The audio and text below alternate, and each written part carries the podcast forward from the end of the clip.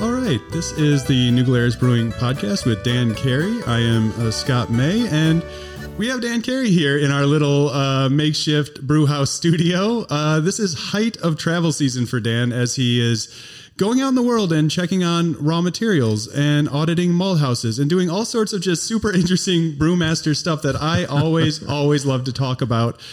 Dan, where where are you coming back from uh, just now? Well, uh, I, I think people are probably getting the idea by now that mostly what I do is think about uh, beer styles, beer recipes, and uh, uh procuring raw materials. So I uh, it's harvest time coming up on harvest uh, very soon, and I was went to the Czech Republic to um, Moravia, Eastern Czech Republic to audit a couple of malt houses as we think about the future raw materials mm-hmm. and also to look at the barley harvest in the area called the Hana Valley, which is the iconic grounds uh, ground zero for malting barley. The historically uh, for for decades, uh, if not longer, um, people have identified this area, this valley, as the best barley in the world, and most of the barley brewing barley around the world has has some, if not a lot of genes from mm-hmm. barley that was first isolated in this area. So I went there, went to farms, went to a couple of malt houses, uh, and then I also did a study tour in Belgium to visit uh, breweries, um, all kinds of uh, breweries in Belgium and one in the Netherlands, just as a study tour to get some idea, new ideas, fresh thinking about beer.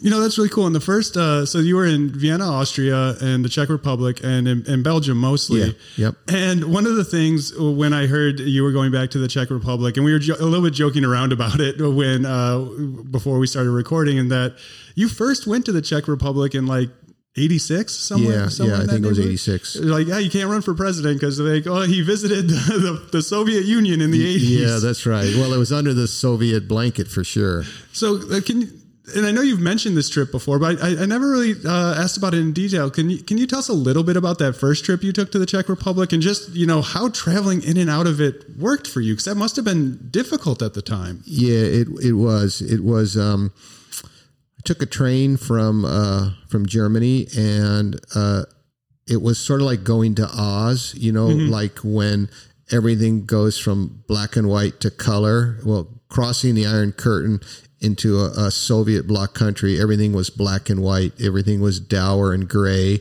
and it really had a feel of 1950s, like looking at the world in a 1950s TV show in black and white. Uh, very um, severe, yeah, like the um, brutalist architecture. And- well, you know, Prague uh, is a, is an absolutely beautiful city, and in those days, I mean, the architecture was spectacular, mm-hmm. but um, the like the the stores, the markets would have uh like a the the display in the stores in Prague, which is you know the New York City of Czech Republic, mm-hmm. or at that time Czechoslovakia, was like stacks of of canned peas, for example, and that was like all they had, and so it was it was pretty severe. But getting across the border, they stopped the train at the border and. Um, guys came through with um, with AK 47s. Uh, of course, no smiling, no welcome, welcome to the to Czechoslovakia. You know, they were glad you're here. Uh, yeah, exactly. They were, you know, basically, why are you here? And yeah. every they had a,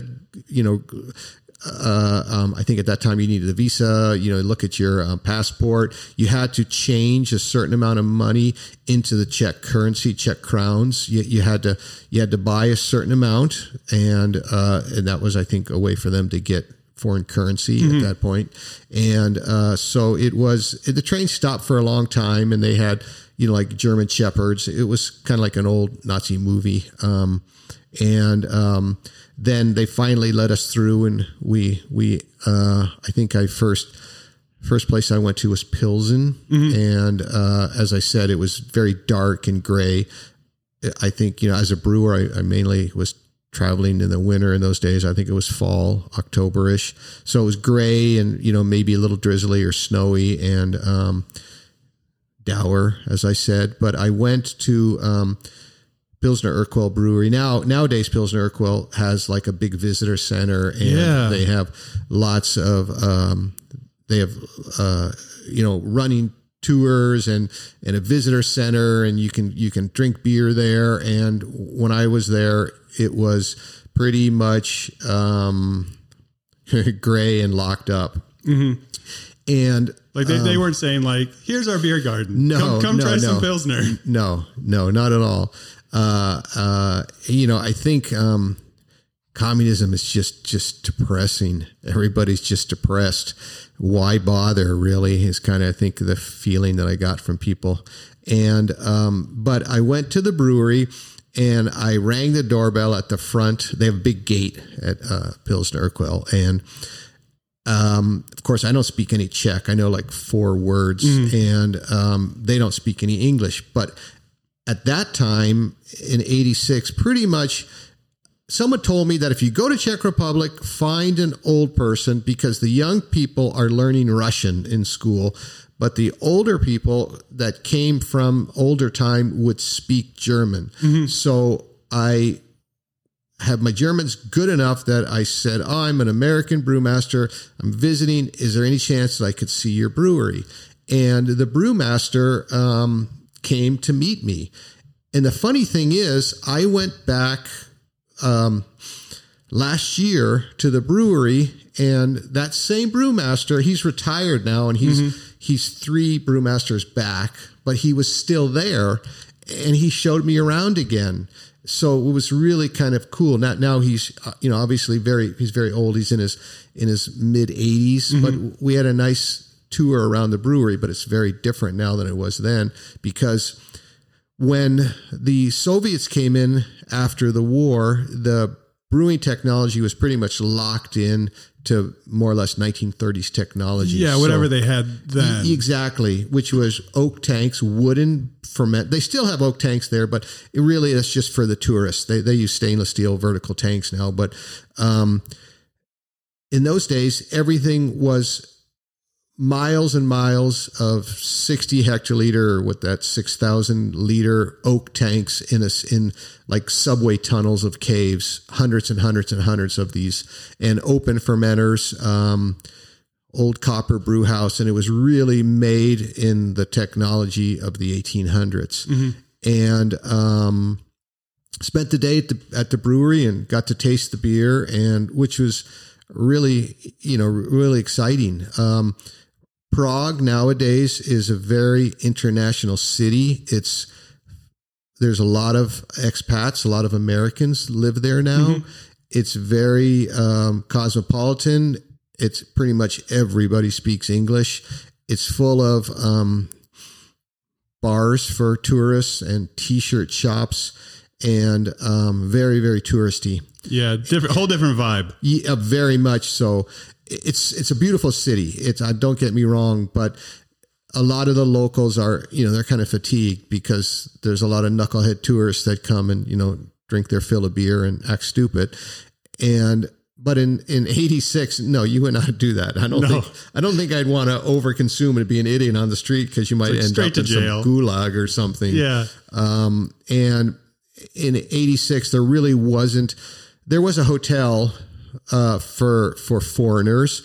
Um, and I'm sure it was just crawling with KGB agents, but there's no way that I could afford to stay there at that hotel. So, um, at the train station, you could, you know, I, I- I don't know if it's st- still the way that it used to be, but you could, you could go stay at somebody's house and you pay a nominal fee and you, you stay at somebody's apartment and they, you know, they feed you and you, you know, you pay, pay them a little bit of money and, uh, like a B and B almost Yeah. as a house guest. So I stayed with a young family, um, husband and wife with with two daughters and one of the daughters was like a really good tennis player and you know in Czech Republic tennis is kind of a big deal. yeah. So I ended up sending them, you know, clothes and, and shoes, tennis shoes that they couldn't get, you know, whatever the Nike or Adidas shoes that they couldn't find on the Eastern uh, country. So that was kind of how I paid them back. But I stayed there in Prague and is absolutely it was an absolutely beautiful beautiful city of course it was tired and the and the stucco is falling off the walls and um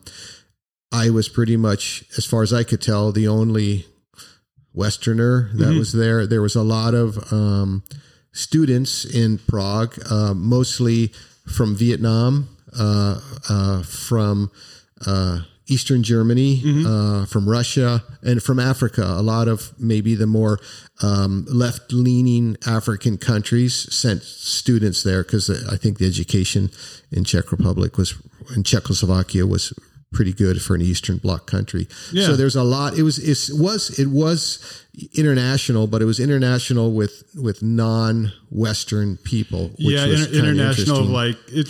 This is where you can send your your uh, send students and, and whoever if they're not going to be going to London or yeah, yeah. Well, you know, if you're like like like Cubans mm-hmm. or people that that are with uh, sympathetic communist or socialist countries, we're sending their young people there to go to school in Prague. Is a beautiful city. I yeah. mean, to walk around, but it's not like I mean, there, there's no really no no restaurants. There's no tourist there was no tourist infrastructure at that time so it was like walking around a museum um, so everything little, just got freeze framed at, yeah, a certain, exactly. at a certain point. hundred percent. It just yes, everything got frozen in you know uh, whatever that you know 1936. Yeah, uh, because certainly the the the Czechs are um, absolutely artistic, um, intelligent, uh, hardworking. Um, entrepreneurial people uh, and i mean you look at people like mucha and the the art the the um,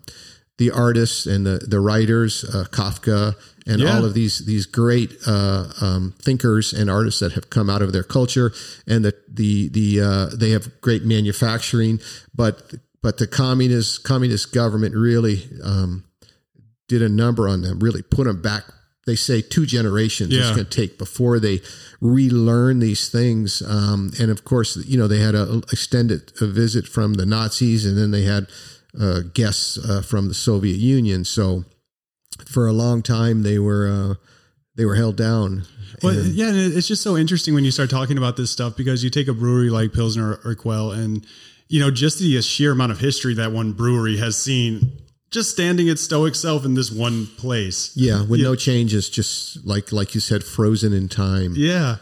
But it's, it was definitely different this time you went. Oh, and you said uh, this is a, a, big malting area. So, what is sort of um, auditing a malt house? And is this sort of like a prerequisite to then figuring out what lots you want to buy? Is yes. this like the, yes. the legwork before the work, I guess? Well, for us to buy raw materials, it's um, it's a big investment, mm-hmm. um, a commitment, and we when we have a supplier, we don't like to change because. Um, buying raw materials is a relationship and it's it's a personal relationship with people. Mm-hmm. So to go to visit a malt house, there's first of all, who are the players? Who are the people? What what what um you have to ask questions and who's in charge and who's who's really in charge? Who manages the plant? Do the workers make eye contact? Sometimes i'll go to a factory and the workers are scowling and they will look down when i walk by and you can see that it's angry, or maybe there's graffiti on the wall, or uh, whatever, you know, um, offensive uh, calendars in, in the locker room and things like that. So you're looking for how's the morale of the people? Yeah. Um, how engaged are they? Uh, how clean is the plant? How well maintained the machinery is? This malt house is a floor malting that's been in operation since 1895.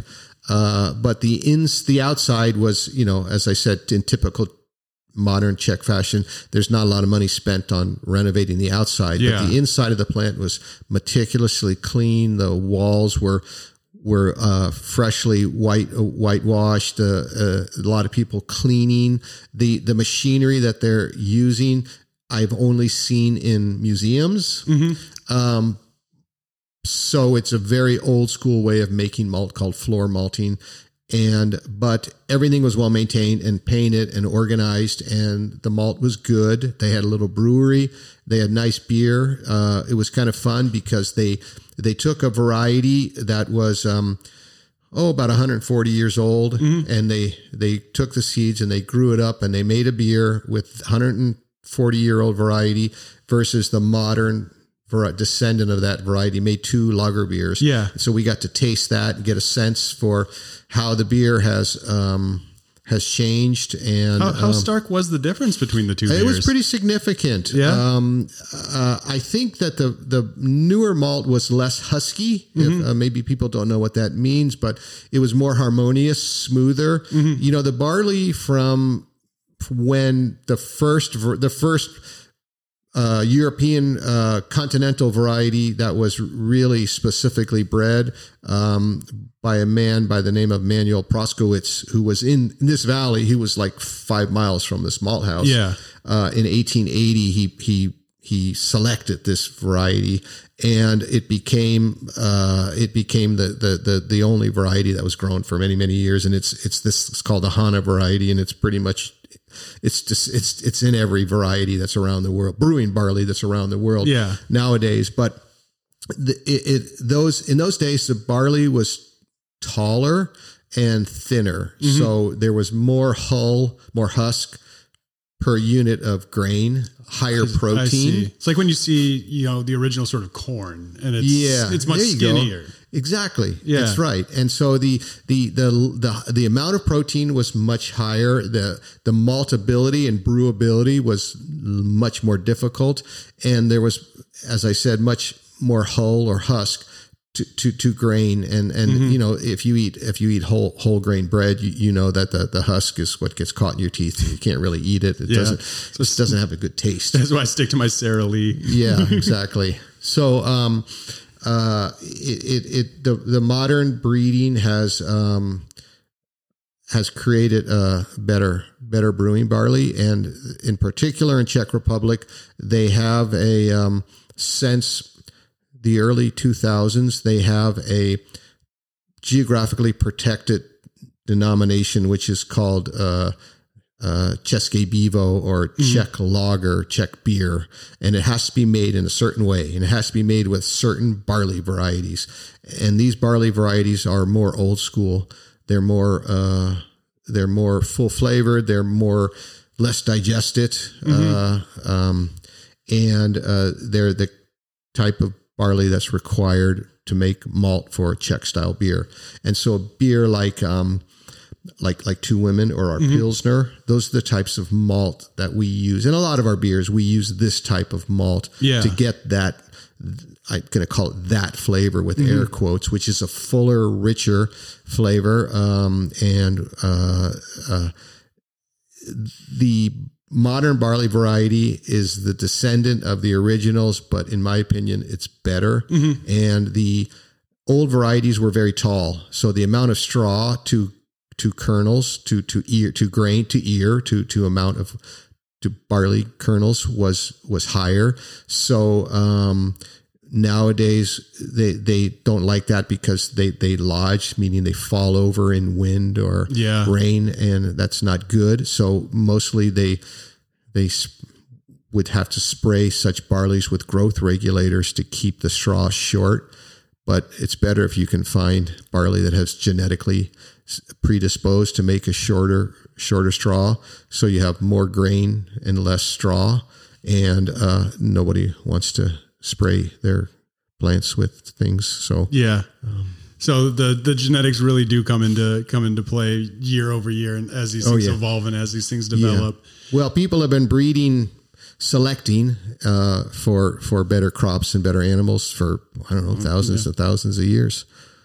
So for when you go over there and you you've now audited this malt house, and I know you uh, work with a lot of malt houses here in Wisconsin, yeah. and in Minnesota as well. Yes, yes. The, Is, by, by, far, the bulk of our uh, malt uh, uh, I mean, you know, we're talking maybe 10% from overseas, 90, 90 plus percent come from Wisconsin, Manitowoc, and Shakopee. So then are you looking at sort of these sort of uh, specified Czech malt houses for things like uh, New Glarus Pilsner, uh, yeah. more specialty kind yes. of beers, that deal? Yes, yes. Very cool. And, and, and but uh, but the New Glarus Pilsner is made with a blend of U.S. and Czech varieties, so it's a little bit of both. Gotcha. And that was just a fortuitous thing that happened, and, and people really li- like the beer. They oh yeah, this t- tastes really good. So it's funny because it's it's a blend of of U.S. and Czech barley varieties. So sometimes complexity comes from a, a um, sympathetic marriage. Well, and that, and I'm glad you mentioned uh, mentioned that, and, and and I think a lot of this legwork you do, sort of year over year lends itself to what has sort of played out over this summer with both uh, New Glarus Pilsner and New Glarus IPA because you know in talking about both those beers over the course of the summer as they were as they were getting released it was sort of these marriages of of uh, European and American raw materials. Yes, that that was sort of born out of these of, of these trips. Am I sort of on the right track? Yeah, hundred percent. And, and, both those beers seem to have uh, have found their resonance out there in the in the greater beer drinking so. community. So. I hope so. But you didn't just go to the Czech Republic. You said you started off in Vienna, Austria, right? Yep. What, what were you doing over in Vienna? Well, um, there's really not an easy way to get to Moravia, which Eastern uh, Czech Republic, um, uh, to get to the Hana Valley, and this closest place is Vienna, mm-hmm. which is kind of funny because. Um, all of those places are so close together. Like Vienna used to be the capital, uh, you know, of the Austro-Hungarian Empire, and um, it's it was like about a two hour drive. So mm-hmm. I, I, flew there and rented a car. You know, and if you go to, it's not too far from Budweis, uh, České Budějovice, yeah. which is where the original Budweiser comes from, and which is maybe akin to a Munich style Helles, which mm-hmm. Munich's not that far away, and so it's different than say Pilsen, which is farther north. So this this all these areas are relatively close together. Yeah. So I went to Vienna, and that's where I flew into because that was the closest place to get to uh, to Moravia. All right, so it's sort of like uh, you know how we're kind of fortunate in the Midwest is like you're flying out of you know basically from like the line from Austin up to Chicago, any of those yeah, airports. Yeah, exactly. You're about halfway between everywhere. Yep, and yeah, so if uh, you know fly to Chicago to go to Madison for or Milwaukee, for example. Nice, nice, and, and one of the things, one of the countries you went to uh, on this trip, um, and you, you, had mentioned at the top, uh, was sort of this this idea of the study tour of going to breweries in, in, in, Belgium. Yeah, and Belgium is one of my. I've only visited once, but it's like high on my list of of countries that I just I, I have loved to go to, just because of the sheer concentration of different styles of weird breweries yeah. within its borders. Yeah, it's very eclectic. where sure. where did you end up going in your sort of study uh, tour? Okay, so uh, from Vienna, so I, I I put tied these two together because I wanted to go for before the barley was harvested, and I wanted to see this malt house, and I went actually went to two malt houses, but then I had uh, um, traveled around. Uh, Belgium with a friend uh, mm-hmm. who lives near Ghent. And so I, I, flew to Brussels, then I took the train to Ghent we met and we visited um, visited small small new new breweries. Mm-hmm. Uh, we visited uh, Lambic Brewery. Yeah. Um, we visited uh, Ale Brewery. We visited Trappist Brewery in the in the Netherlands. We visited Saint Bernardus, which is a uh, uh, iconic. Um, used to they used to brew the beer for Westvleteren, so mm-hmm. they make monastic style beers, yeah. although it's not a monastery.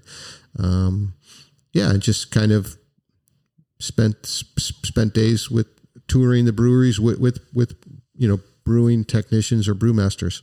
Well, and, and and sort of your description there brings up uh, an interesting question in my mind. Now, you said you know you sort of focused on sort of newer breweries in, in Belgium on the in, at the top half of the trip, and uh, especially uh, you know dealing with like the Lambic breweries, right? Mm-hmm. So, sort of newer breweries in that space. Is is that because sort of like you know the Cantillons of the world um, and the I always mispronounce the name like the Dry Frontines mm-hmm. I guess? Sure. You know it's it's established and it's good and you and you know what you're going to get. But are the the sort of the newer players on the block doing more interesting things sort of changing the game? Uh, how are they operating in that space? Well the um, spontaneous beer or sour beer uh, world in Belgium is, is, is in flux right now.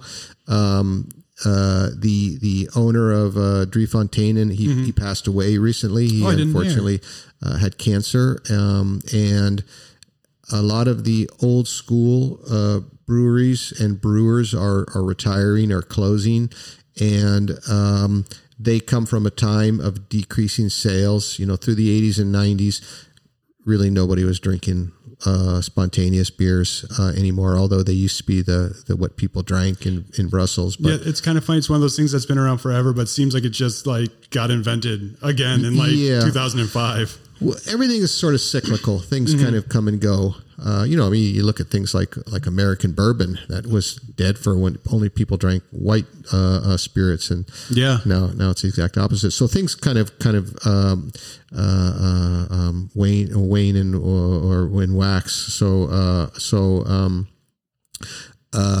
the um, the the lambic breweries were on their way out down, and then Michael Jackson, the beer writer, kind of piqued people's interest. Mm-hmm. And so it used to be that lambic beers were for everyday people, but now they're sort of esoteric uh, beer nerd yeah. types of things. And so uh, they have a resurgence.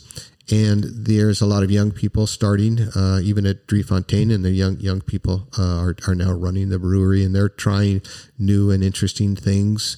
Uh, so there's the the exuberance of youth is coming back, and I think that the tradition will stay the same because it's very it's very specific on how the beer is brewed. Mm-hmm. But there's a lot of creative tweaks happening, and so I visited the Timmermans Brewery, not mm-hmm. not Lindemans, but Timmermans, and um, they're doing a lot of blending. They're, they're making. Um, they even had a collaboration with Guinness where they took. Um, Guinness and mixed it 50-50 with Lambic. Oh, wow. Uh, yeah. They had a wit beer that I really liked that was blended 50-50 with uh, with a lambic uh, Gueuze. Yeah. And um, yeah, so there's lots of um, people trying to find their way beyond just a traditional Gueuze, for example, because the market for that type of beer is very, very small. Yeah, it's so, got it's got a probably kind of a low ceiling for yeah. how many people you're going to who you know you got the people who have always been sort of into it and tracking these things but like how many people can you actually get into yeah.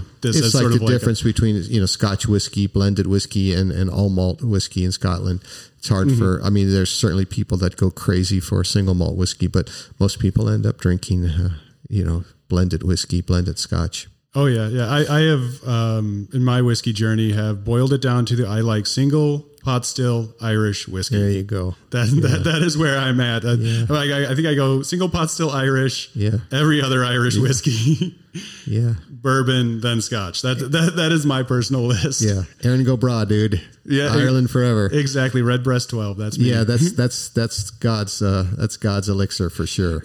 Well, you mentioned something very interesting in that uh, sort of this this idea of blenderies has been sort of coming up and bubbling yeah. up uh, uh, here in the states and everywhere else, yes. and and the idea of like, okay, I'm going to take you know produced beer uh, or wort and, and, blend it and yep. age it and then yep. and then bottle it. But I had never like in my head never once considered, oh, someone could do that, but not just use straight sour beer. Well, you know, it's it's what's you know what I mean. It makes it, sense when you hear it, but like it would never have occurred to me.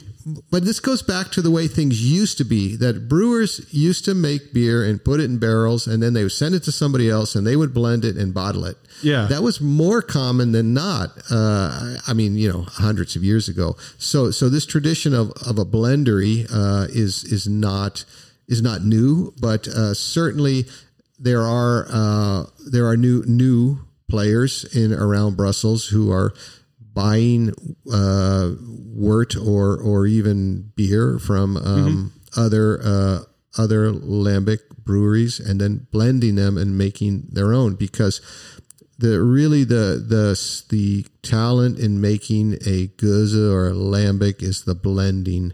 Yeah. Uh, because every barrel is slightly different. Since it is spontaneous, you're not really in control, and um, the beer kind of goes its own way, uh, and then you blend to to create the flavor that you want, which is uh, really probably the most important part of brewing the beer altogether. Yeah, making sure the uh, uh at the final stages in the bottle, the the flavor that you were aiming at got executed. Yeah, exactly one of the things I'm really interested to, to ask about because you know you hear you know the phrase monastic and yeah. you know monastery and you know you, conjures the monks with the friar tuck haircut yep. and, the, and yep. the, robes and the whole deal yep. and it's got this sort of air about it of, of almost mysticism and mystery what was it like going to like a, a legit monastic brewery and, and talking with the monks and all that good stuff well, um, so we went to uh, we went to West Flanders, uh, mm-hmm. which was uh, really interesting. To Saint Bernardus, which is uh, it make had had made beer for monastery uh, Westvleteren, but is not now a monastery, and that's in the West Vleteren, which is not far from Dunkirk. Um, and it's it's Flanders Fields, you know, where the mm-hmm. big big battles of World War One and also World War Two. So it was a somewhat of a sobering trip because there are there are graveyards everywhere. I mean, there must be I don't know how many millions of young young men died in that area, but I I, I was told that you know since probably before Caesar, people have been going there to fight. But um, we we went to the Netherlands uh, over the border mm-hmm. into uh, to go visit uh, La Trappe Okay. And uh, Trappe is a monastery, beautiful brick monastery, huge monastery with beautiful gardens and a beautiful beer garden. Uh, lots of people, lots of locals and people, uh, tourists, uh, they're you know eating food and drinking beer. And there's a huge, in typ- typical um, Netherlandish uh, uh, style, the the um, the parking area for bicycles was bigger than the parking area for cars. Nice. Uh, or at least the same size.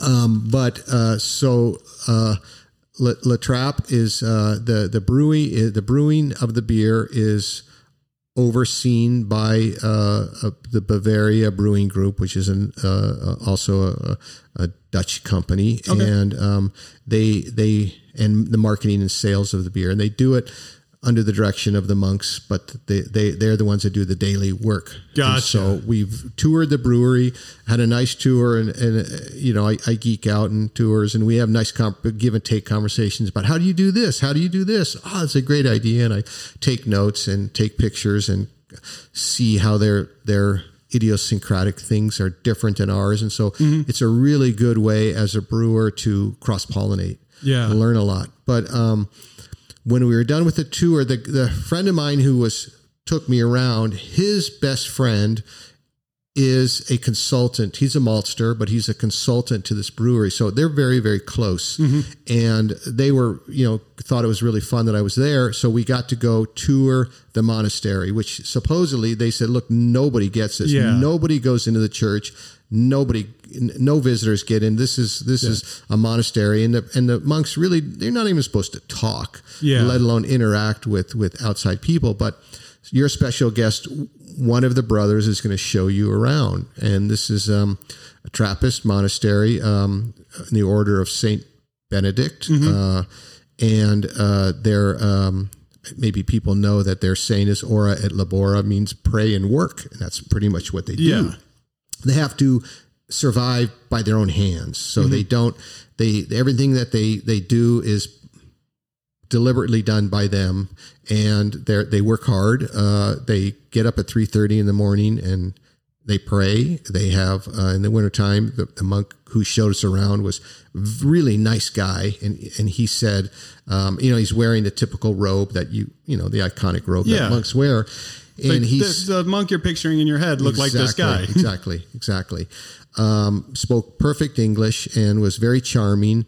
Uh, he said that he had he was probably oh in his 50s or 60s. He said that he had been married and he so he went later in life uh, to to to monasticism mm-hmm. and um, the um, that that they have this huge huge monastery and there used to be hundreds and hundreds of well, I shouldn't say hundred. There was there was you know many many dozens of monks, and yeah. now they're down to a very very small amount, like twenty, and they have this huge space.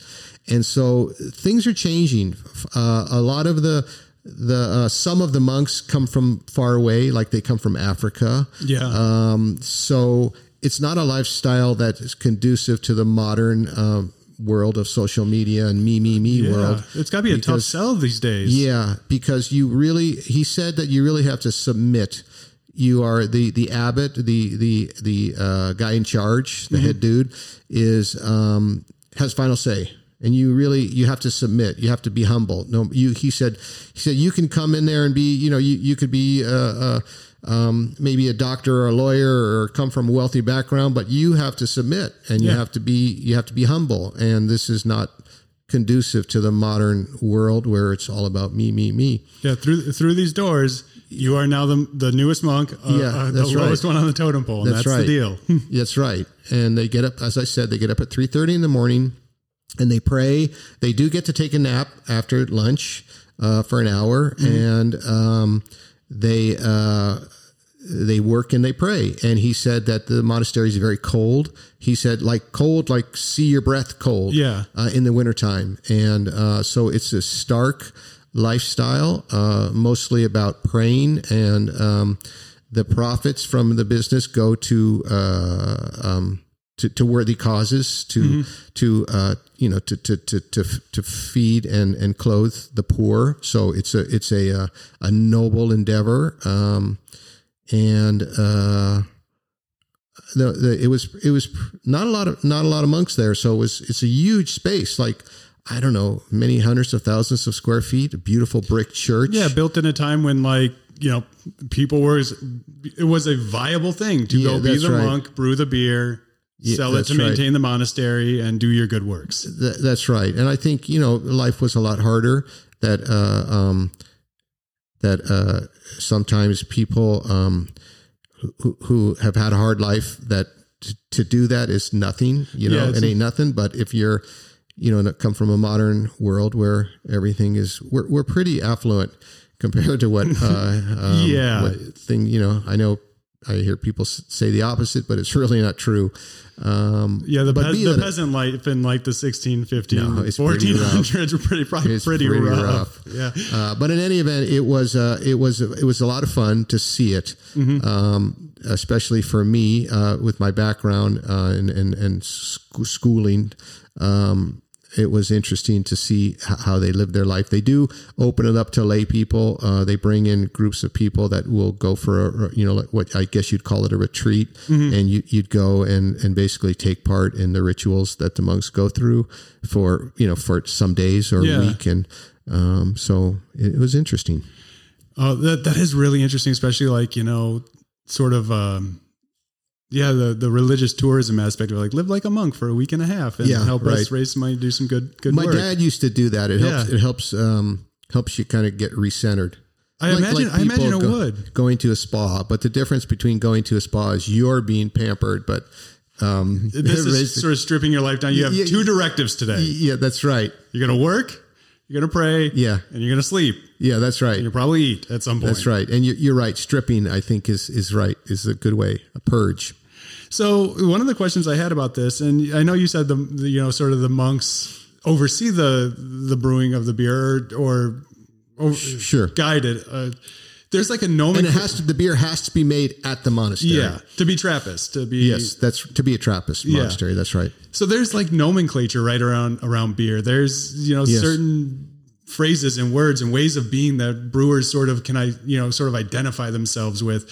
When you were talking with, did you get an opportunity to talk with this monk about the brewing process or beer, and, and was there sort of a, a, a difference in the way they would speak about beer as opposed to say like just brewing professionals or yeah that's a really good question i didn't really speak that much uh, to him but he mm-hmm. said that for them to drink beer was a uh, like on sundays it was it was sort of a special thing yeah. it was not an in- indulgence that they would have on a regular basis so I, I I got the impression, and I I'm, I can't really speak for the for the monks, but I got the impression that beer is really just uh, a vehicle for them. Like like they make cheese. A lot of a lot of monasteries make cheese, for example, yeah. or chocolate, uh, even in in this country. And I think it's um a way for them to fund their uh, f- fund their work. Mm-hmm. Uh, so I don't think that beer was really in the forefront of his mind nor other people's mind. If certainly they like beer, everybody likes. Well, most people like beer. Most people should like beer. Yeah. Um, and uh, and he, I, I think they enjoy drinking it, but uh, uh, their their priority is God, not not beer. And the and, and the beer simply provides yeah, it's a, a, vehicle, a means by which they can do the work yeah. that they've dedicated their lives to. Exactly. Exactly. Oh, that is, that is so interesting. That I'm I'm I'm like really like vicariously excited for you. Yeah, it, it, was it was unexpected. You know, I thought yeah. I was going to look at stainless steel tanks and talked about pump sizes and and mash temperatures. And by the way, we're going to go look at the monastery. We're going to go look at the church and the monastery. Oh, that's cool. That is that is really really cool. So I know you know coming back, you're always sort of energized and excited. And we had talked uh, not that long ago about going to South America Uh, did this trip provide a certain amount of that for you as well, or was this more along the lines of just like we're we're we're here to check out these these things and learn these exact things?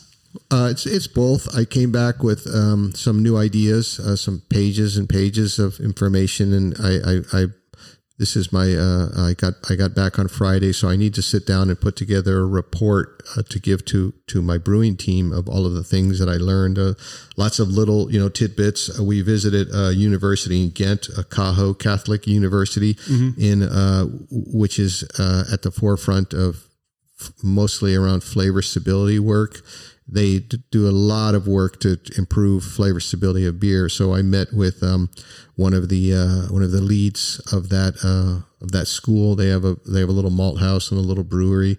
So we spent the day talking about flavor stability and what they're finding. Flavor stability is sort of like the cutting edge thing for brewers. Brewers really um, that's the the last big un it's it's a it's a it's a mess of of complex chemistry. And to try to understand it is almost nearly impossible. But uh, so uh, we spent the day talking about what they're finding. And a lot of what they're finding is that um, instability flavor instability in beer is already started in the malt house when the malt is being made. Oh, and the wow. die is already cast. And it's just a matter of um, trying to minimize the effect, but that, uh, the sins have already been committed. That to me strikes as something that would be both crazy making and a relief to yeah. a to a brewer. Well, like it's not a relief like, because but like you're puzzling over where is this coming from? Where's it coming? It's like, yeah. oh, it's not me. Yeah, that's true. That's true. But we always learn in brewing school that uh, be careful. Never don't don't fall in the trap of blaming the maltster for everything. But the point is, it could be very still tempting. valid is still valid. And you know, I'm a big fan of decoction mashing, and, mm-hmm. and uh, usually uh, the dogma in the brewing industry is is that um, um, the more heat that you apply to to to the brewing process, the worse the flavor stability will be. Gotcha. And I said, you know, I found that to be the exact opposite with decoction brewing. Decoction brewing is when you really boil the mash, yeah, uh, and which is not normally done nowadays. It's kind of an old school way. And he goes, yeah. He said other brewers have told me that uh, that that decoction beer has a better flavor stability, which is kind of should not be the case. Mm-hmm. And he said it it's it could be that you are um, denaturing these oxidative enzymes that are creating these flavors that mm-hmm. created these flavors in the malt house, uh, or it could be that you are forcing these oxidative reactions so far to completion that uh, the beer is is or the wort the the pre-fermented beer is uh, to the limit of oxidation, and then the yeast, which is has a very strong reducing power, will get rid of them so that they don't stick around and therefore react in the package yeah. three months down the road. He said these are just two theories I have, and he has a malt house now, and he's working on that. So these kind of things are really fascinating to me, and so I have pages and pages of notes and you know papers that he's written, and uh, you know I'm a nerd, so I, I sit and I, I read these things on at night. Well, you know what? I know of at least one state in this great country that is very, very, very uh, happy that you are such a beer nerd and that you take so many uh, notes on these trips and come back with all of this knowledge and excitement for you know where we're coming up on now. We're in the middle of the summer but soon it's going to be fall and yeah. and we will be looking down another brewing schedule. I know. It's crazy yeah it just keeps happening every year huh yeah it goes faster and faster the older you get I'm, I'm finding that. Yeah. Well, thank you for your time today, Dan. I really do appreciate it. Thanks for your questions, Scott. Have a good one.